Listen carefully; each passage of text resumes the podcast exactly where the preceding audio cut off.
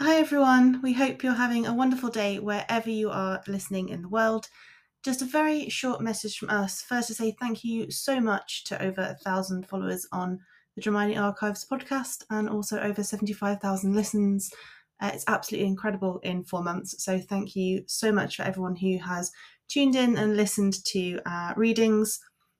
We also wanted to uh, address some comments that we've been having on the podcast uh, mainly around disrespect to authors and around monetization. Um, we just wanted to clarify that we do not make any money from this podcast. It is purely a way for us to share our love of Dramione fan fictions with the world. We don't monetize our episodes. We don't have Patreon set up. We don't receive funds from anywhere else. Uh, so we do not receive any money whatsoever for this podcast we are massive fans of Dramione and have been very active in the fanfiction community for a number of years now, uh, having also written a number of stories ourselves.